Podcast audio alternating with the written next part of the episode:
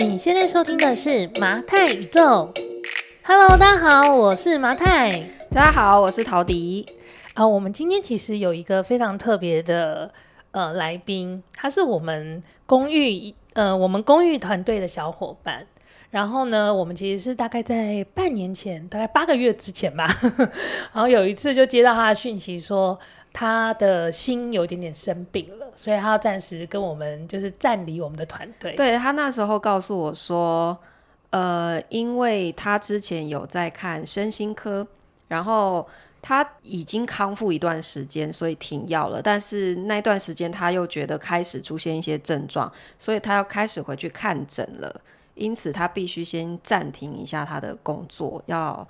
去休息一段时间。我那时候其实是非常诧异，因为他真的就是在工作上非常认真，而且他就是跟租客的应对，会让我觉得这人情绪超级平稳，然后内心强大。所以我其实那时候是很诧异，然后有一点点不敢问，因为很怕自己讲错话。对，可是其实一直以来我们。包括我自己，就是对于身心科其实是非常的陌生的。嗯，然后再加上最近因为李玟 Coco 的事件，嗯，然后也开始让我们去意识到说，呃，其实会不会我们身边的人，就是身心科的症状，其实是蛮普遍于存在，甚至会不会我们自己本身可能也有一些征兆，嗯，只是我们自己没有意识到。嗯，所以我们今天就邀请。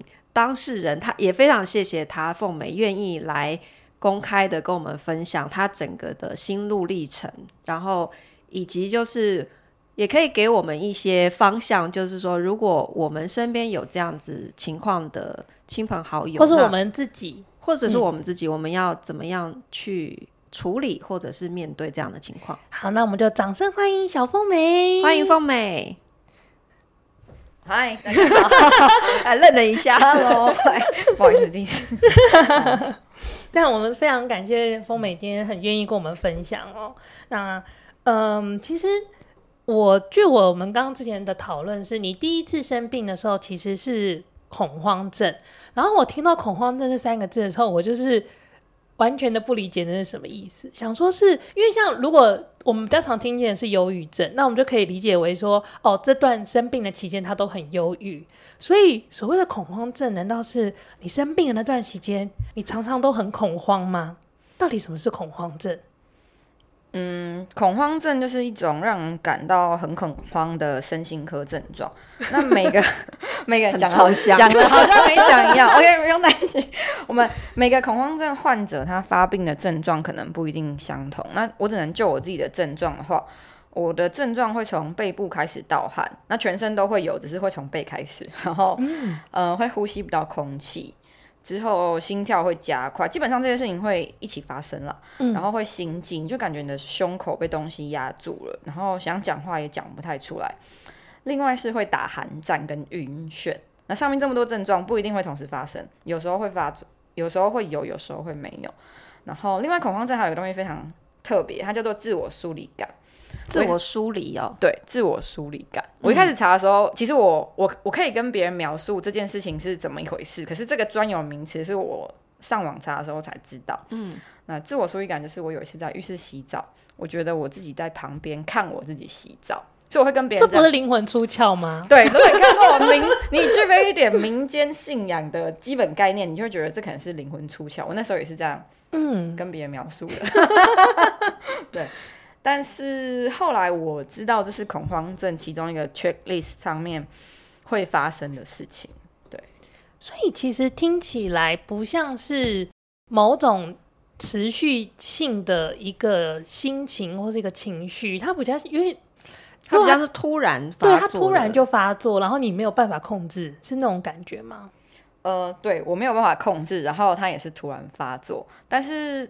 通常我自己的状况是十五分钟以内会结束发作，但这个重点就是，嗯、呃，你不是正在发作的当下，你就是担心你快要发作。但你记得你第一次发作是什么？我知道，我连时间、日期什么都写下来。是什么时候？是二零一八年。二零一八年，对，嗯嗯、然后的某一天的晚上，你需要知道详细的事情？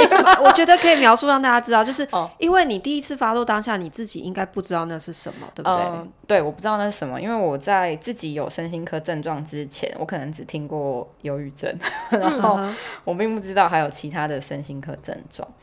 然后发作的当下，我那时候其实是在睡觉，然后晚上起来的时候上洗手间。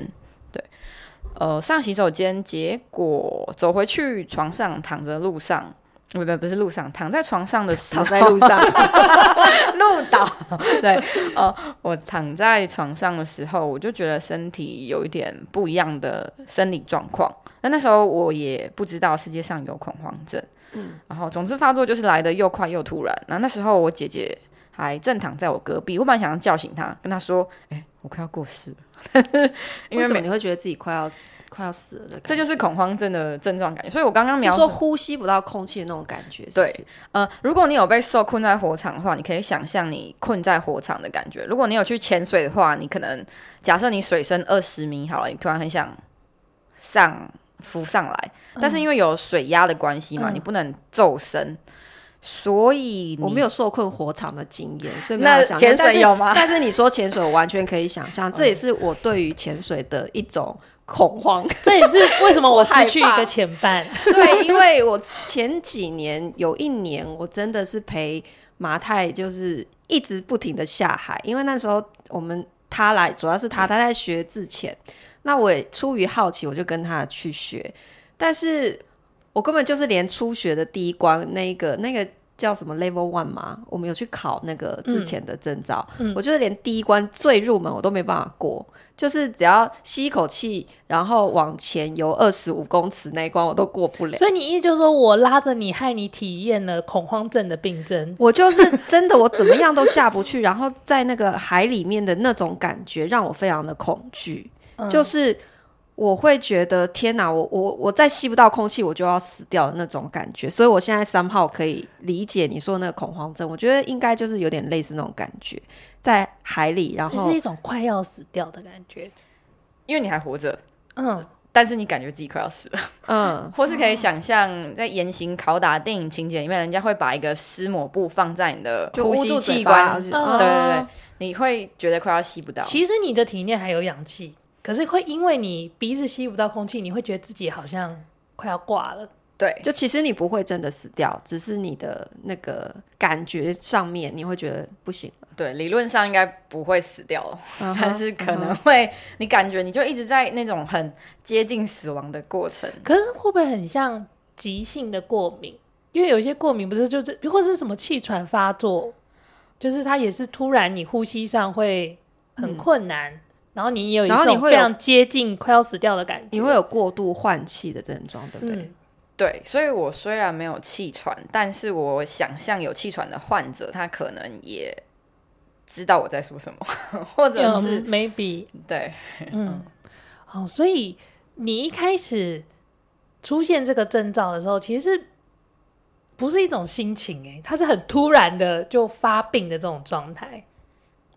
对啊，所以。哦，因为那时候我还不知道是恐慌症，就是我的字典里面，嗯、本人的字典里面没有这三个字，所以，嗯我那时候也是有刚刚马太提到说可能是急性过敏，因为其实我人生没有过敏，我是离开台湾一年之后回来才过敏到现在，所以我觉得如果过敏也不是不可能的。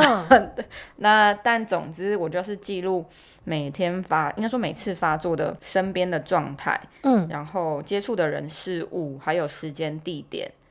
然后，那你第一次发作之后是到什么样的情况？你决定要去看医生？我第一次发作之后，我想说先观察看看。嗯哼，就是因为你还不知道那到底是什么回事，就想说没睡好啊，可能晚上多喝了一点茶。嗯哼，嗯，然后后来隔天去公司又发作了。哦，接连一天，对我，他那个开关被打开之后，就发作的频率其实。比我想象的还要再频繁一点。那我不知道其他恐慌症患者他们发作频率是怎么样的一个状态，但就我自己来说，我觉得频率有点高到影响我的生活，所以我其实很快就很想要解决这个问题。哦，所以你就去看诊了。也还没，我不知道看什么科。哦、oh,，OK，所以你你那个过程是怎么样？你是开始你觉得你要看什么科？一开始我不知道，我可能先找加医科吧，然后请、oh. 请再请教加医科医生，我这个症状应该要去哪里？嗯哼，然后医生叫你去哪里？没有，我还没到那个步骤的时候，我就先记录嘛。嗯、本身就是一个疯狂记录狂，嗯、什么都要写下来。然后笔记小专家 没有没有到小专家，就是很喜欢写东西。然后、嗯、后来是身边有个朋友，他自己有看过身心科的经验，然后他觉得我可能符合身心科症状的某些项目，嗯，所以他那时候人也很好，就帮我挂号，就就决定要去看身心科。那你去看身心科医生之前有紧张，或是抗拒，或者是一些就是因为从来没有看过嘛，他不像小时候就是看牙医或是看小儿科诊所那种，就是嗯，你已经有做过的事情。对，所以挑一个适合自己的诊所很重要。你是你看了几家，最后才我一家就中了，因为那家其实呃是。别人已经去看过，然后推荐给我的，嗯、对。但是我知道有的身心科患者他会，嗯，看蛮多家的，嗯，嗯因为找到就有点像复健一样，对，对，要找到对的了，对的看个肩膀痛，我已经看了不知道几家了。嗯、所以其实你当下我这样说有点奇怪，但是我觉得你还算蛮幸运的，就是你一开始就找到一个跟你可能相处上来说会比较合得来的医生。对啊，我觉得我自己很幸运呢、啊，因为我我自己我自己就是看医生的过程，我会觉得好像不算，就是其实因为医生他们都有基本的技术，没有人是什么绝对的好或绝对不好。可是你怎么有办法跟这个医生顺利的沟通，还蛮重要的。嗯、尤其是身心科，你就是你要确保可以跟医生沟通的顺畅，才有办法对症下药嘛。可是你去看医生的时候，难道不会就是碰到那种他叫你描述某件事情，或者他他跟你说：“哎、欸，请问你有没有这样的状况？”的时候，你讲不出来，也会有、啊。我自己想象去看身心科，他如果问我说：“那你什么时候情绪会怎样？”我可能会，我可能会一片空白。嗯哼。可是好的医生应该他就是会慢慢引导你去说出来吧。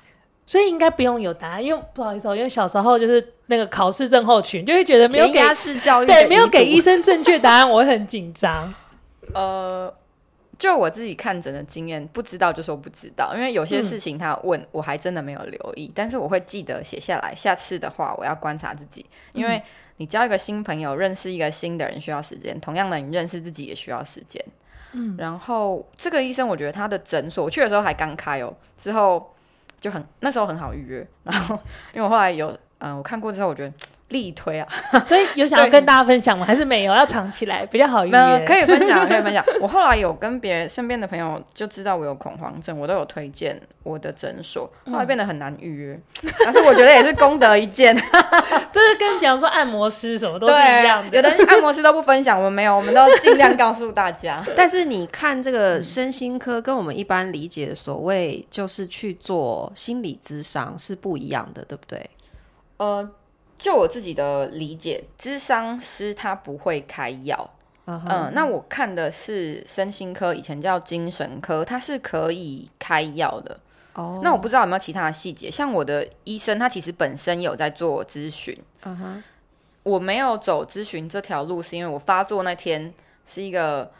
风平浪静，平淡的再平淡不过的一天，嗯，所以我没有一个 trigger，trigger 就是说我好像情伤了，家人过世，嗯、工作被 lay off，、嗯、但是有一个心理系的根源可以去找到是什么触发重大的打击之类，类似这种嗯，嗯，人生的重大变故，但是我我没有，我就是睡觉睡睡一睡就 发作，嗯、所以我没有走智商这条路，然后我后来就吃药，嗯、那吃药。也很幸运的，恐慌症吃药是有效果的，没有说完全不会发作，嗯、只是那个频率大大的降低。嗯，它的原理是什么？你吃的那个药，它是可以抑制什么东西吗？呃，就医生提供给我的解释是，我的血清素分泌的量不太稳定。哦，就是上次马太有一集分享，我们人为什么会快乐，就是现在在讲那个肠脑共生都是。在讲那个血清素，血清素就是肠呃肠胃系统对于血清素分泌的一个影响。所以其实我们是很幸运的人，就是因为我们没有血清素不足的困扰，所以我们不会意识到这个东西在控制我们的情绪。哎，对，哎，就是因为你没有生病，所以你不知道它存在，所以你不知道血清素的重要。对，所以像恐慌症发作，你的原因是因为血清素不足。我不知道其他患者，但是就医生来说，他给我的答案是这样。嗯、所以其实一开始我也跟大部分人一样，会想要找那个 trigger，但是医生说不需要，就是电灯打开，电灯关起来。那有一天你发现电灯不会亮，你就把它修好就好了。那至于它谁踢坏掉的，或是谁用坏掉，没关系，这不重要。我们先把当下的问题处理好。所以真的就是引起这一些。比方说恐慌症或什么，它不一定是真的是情绪方面，或是你有重大事故，它有可能是单纯生理性的，所以就是吃药其实是可以控制的。就我自己的经验是这样，嗯嗯嗯嗯。那你后面其实，嗯，就是也也经历过其他不同的的身心的疾病嘛？对啊，始料未及，没错。所以其实会不会是假设，就同样是血清素？的量的不稳定，它其实在，在呃不，你同样一个人的不同时期，或者是不同人身上，他所展现出来的病是不一样的。有可能在你身上是恐慌症，然后在我身上可能是另外一种疾病，但是有可能追根究底都是血清素不足。这个太专业了，我只能救我自己。我就自己哦，大家不要相信，这只是我随便推断，这是我个人意见。不好意思，下次可以邀请就是真正身心 科医师。所以你去年的那个疾病是焦虑症，是焦虑。那你怎么知道？因为你你你之前接触过恐慌嘛，所以恐慌在发病，你应该胸有成竹。我手指一掐，这就是恐慌症，没有这么厉害。我不知道。所以焦虑是什么状态？呃。我也是只能就我自己的状况分享。嗯、焦虑是我没办法睡觉，然后那时候我的状况是我会全身都是汗，盗汗，整件衣服都是湿的，我不知道为什么。欸、你的疾病都跟盗汗有关？对，我 就汗腺特别发达。可是那跟听起来跟恐慌症不是也很像吗？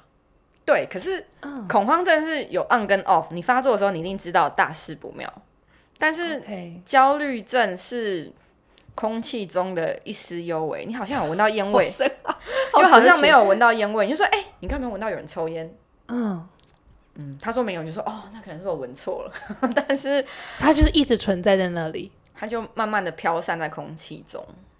所以你的状态是，他会、嗯、是他就焦虑会比较像是情绪性的，就是你会一直感觉到焦虑。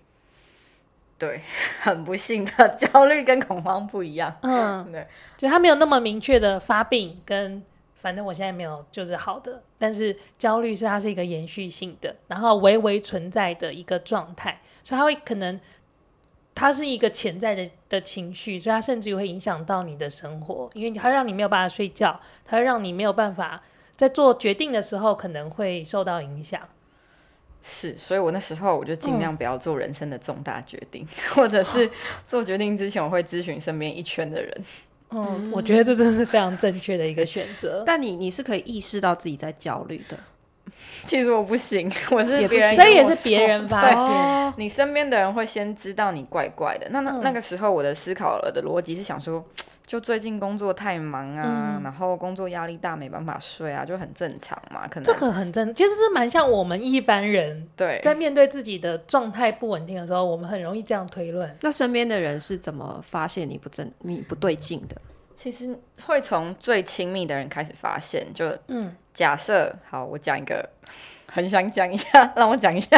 好啊，讲人类学里面有一个理论，凤美是念人类系的。呃，那个费孝通有一个差序格局，就是在假设我们现在在东方社会，嗯，那你人与人之间关系有一个理论叫差序格局，就像一个小石头掉到水里面有涟漪一圈一圈的，嗯。那跟西方社会不一样，那西方社会我们先暂时不讲，嗯，所以呢，会从最内圈的人发现你的状况不好，嗯，之后再从外圈一点人发现状况不好。嗯、我们假设第一圈叫一号跑道，第二圈叫二号跑道，嗯、搞到第七号跑道的人都觉得你状况不好的时候，那就真的很不好，那就真的出事情了，就是连可能有没有什么具体的事例是他们觉得哎、欸，用这个来判断你好像怪怪的。我就觉得我很忙，我没有空跟大家讲话，然后我会哭。我开车开在路上的时候，我就就落泪，然后我去看医生嘛。事后后见之明，医生说：“那你为什么哭？”我说：“我想到什么都哭，伤春悲秋不需要理由。”医生，你问这个问题，你怎么这么可爱？我们想到什么都可以哭啊。然后哭的时候就是哭到视线模糊啊，所以就先停在旁边，因为毕竟要注意行车安全嘛。然后嗯，等情绪整理一下之后再回到家。回到家，因为我是住亲戚家，然后车子停到地下室，哎、嗯，继续哭，哭完之后再上楼，就是你要等情绪恢复到一个稳定，嗯，然后再来是我，嗯、呃，家乡在台东，然后我有很多亲戚是一年才可能见一两次面，嗯，等到那个三叔公、六婶婆那种，嗯，真的是很远很远很远的亲戚，都觉得你怪怪，他们就讲台语，他说，哎，阿丽娜，看起来。油桃咖饼是有下面新来书，爱甲讲哦，啊，才不要跟你讲嘞。但是我就知道说，连他们都看出来，我其实、嗯、老实说，我不知道自己心里就是我不知道自己的状态发生什么事，我只知道赶快挂好看医生。嗯、对，OK。那所以你你后来去看诊之后，比方说像恐慌症，或者说你后来的这个，哎、欸，你你说你不是忧郁嘛，是焦虑。那他有一个什么样的，比方说 checklist 去确认说，对你现在是符合这个症状？应该说医生手上会有一个 checklist，然后它它上面会有一些症状，你如果符合的话，比如说十项里面的几项你符合，因为依照你的年龄跟你的状态、你的病症，你符合的项目会需要不一样。嗯，医生是有，那我的话，其实这个上网可以查得到。所以如果你今天真的感觉到你的状态真的怪怪的，你是可以上网先自己稍微 survey 一下。应该说就先做记录，对，应该我会建议，就我自己患者、哦、前辈、嗯、也是 长老的经验，就不要不要自己当网络医生，不要当 Google 医生，你就是先把状况都记录下来。其实我那时候跟小峰美聊，然后我觉得记录这个习惯真的蛮好的，嗯、就是。有时候你自己真的会没有办法很细致的去感觉到你每一天的的变化。那我们要怎么做记录啊？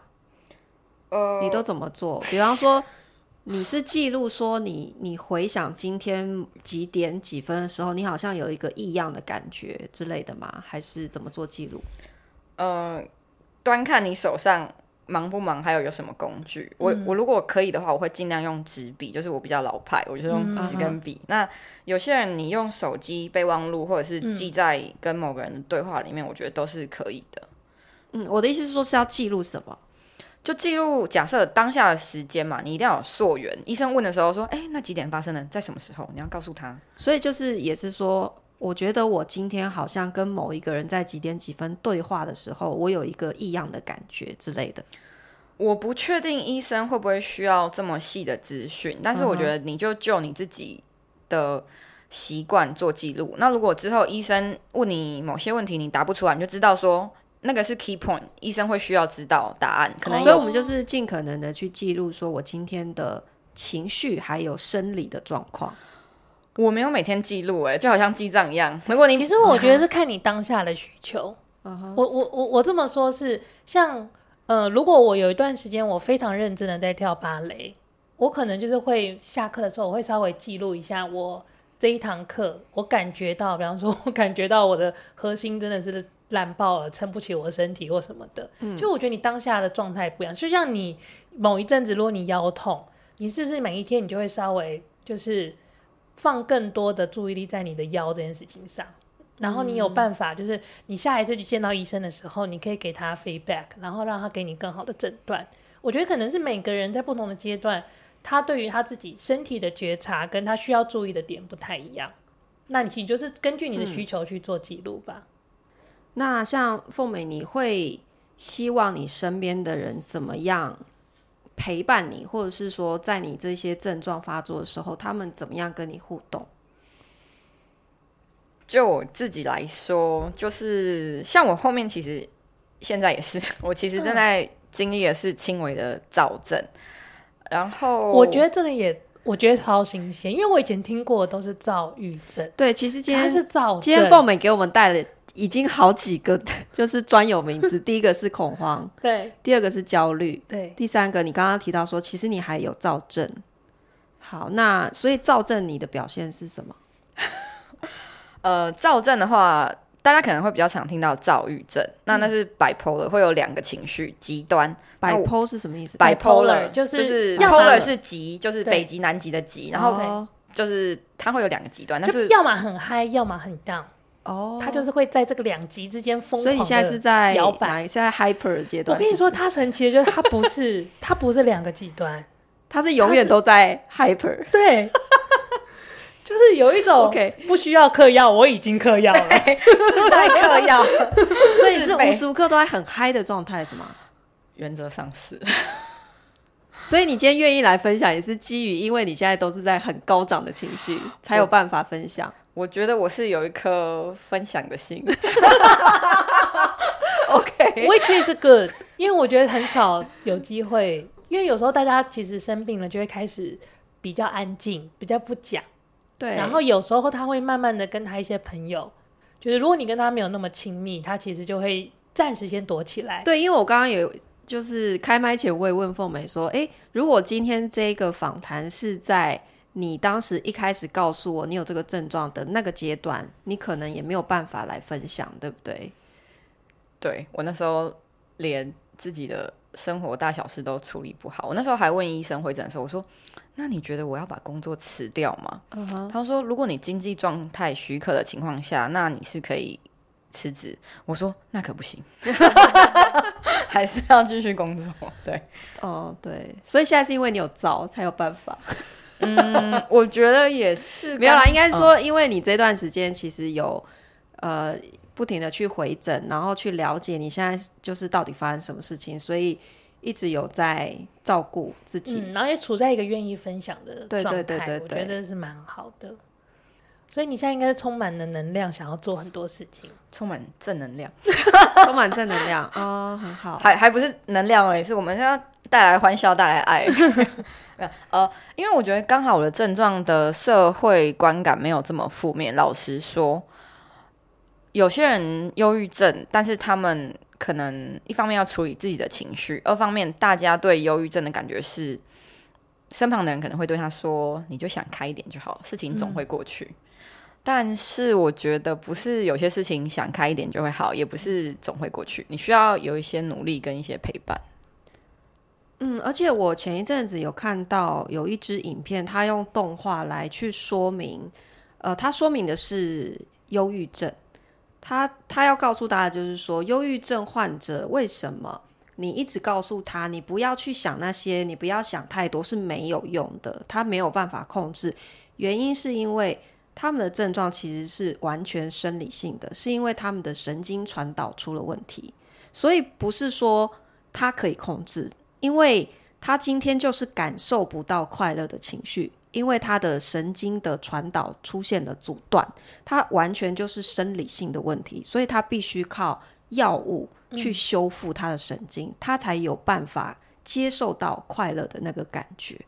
所以我也是看完那支影片，我才。有一个新的认识，就是说，哦，原来这些身心的问题，不管是我们刚刚谈的这些恐慌、躁症、忧郁等等的，它真的不是单纯说说一定是情绪性的问题，或者是你去告诉他说啊，你就乐观一点，你不要去想那些怎么样怎么样，这这些真的完全没有帮助。所以这些身心科的疾病是有康复的可能性吗？好消息是。如果你遵照医嘱，然后还有你自己稍微努力一点，然后身旁的人有一个良好的支持系统陪伴的话，是有可能康复的。嗯，但是没那么好的消息是，康复之后像感冒一样可能会复发。你就可以想象说，嗯、你感染 COVID 可能有第二次 COVID、第三次 COVID，、嗯、无限轮回的 COVID。所以你就只能学习跟他和平共处这样子。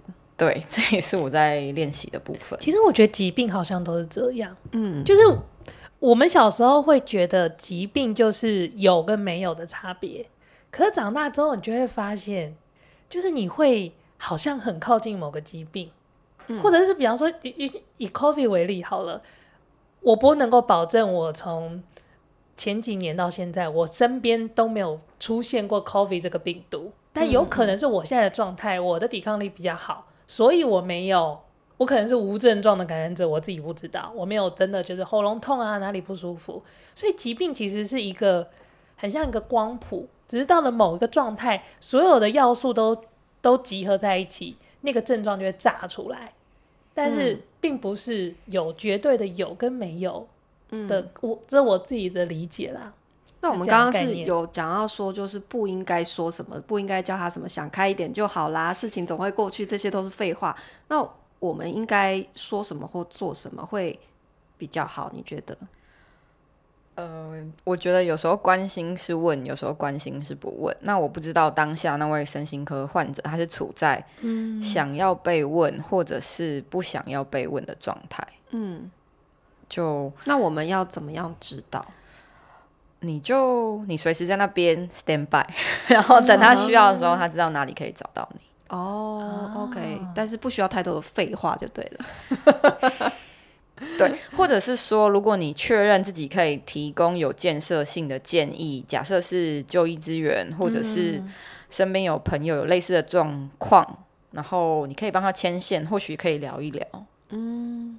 对我可以公布我个人 ID，让大家 没有啦。你现在果然很喜欢分享，对啊。如果有任何人有需要的话，我们都可以分享。嗯，我们应该可以把医就医的资讯放在资讯栏跟大家 share，就是 in case 如果还是我们还是 I don't know，还是要让大家私讯过来。嗯，我觉得有需要的人，我们可以私讯，好，我们再分享好了。嗯，OK 啊，OK 啊，嗯。好，那 很谢谢凤美今天的一个分享，因为其实我知道这一集的内容可能跟我们节目平常的调性不太合，毕竟我们都是一些比较势利眼的家伙。嗯、但是我觉得，嗯，透过就是凤凤美的个人的一个经历，我自己也从她的故事里面学习到很多。不会啊，今天这个主题很符合马太的人设，不是吗？啊，你现在带给大家爱与正能量。对，那其实。看来就是身心科的这个，每个人可能每个人在自己的一生的路上或多或少在某个坎都会遇到啦，所以呃也不用太害怕。我觉得生病不是一件绝对不好的事情，它可能就是我们的身体，或是如果有所谓的神的话，它其实在宇宙在给你一个讯息，然后告诉你说你要调整一下你现在的状态，你可能。呃，需要做出调整，或者做出改变，或者现在是是不好的，那我们能够做些什么，再继续往下走？我觉得这不是坏事情。然后我们的生活里就是要学着跟很多的不舒适、你不喜欢的人、生病的身体，或者是 没有那么舒服的什么什么东西，你常常跟他共处呀。我们就 deal with it，听起来好像很悲观，但其实就是反正就是碰到什么我们就去面对它。是啊，是啊，我觉得这不悲观，这就是我们的日常啊。对，就像我现在每天也在面对我的手痛、肩膀痛的问题，我也在跟他学习和平共处。好啦，那我们这礼拜的马太语就到就到这边喽，我们下礼拜见，拜拜，拜拜。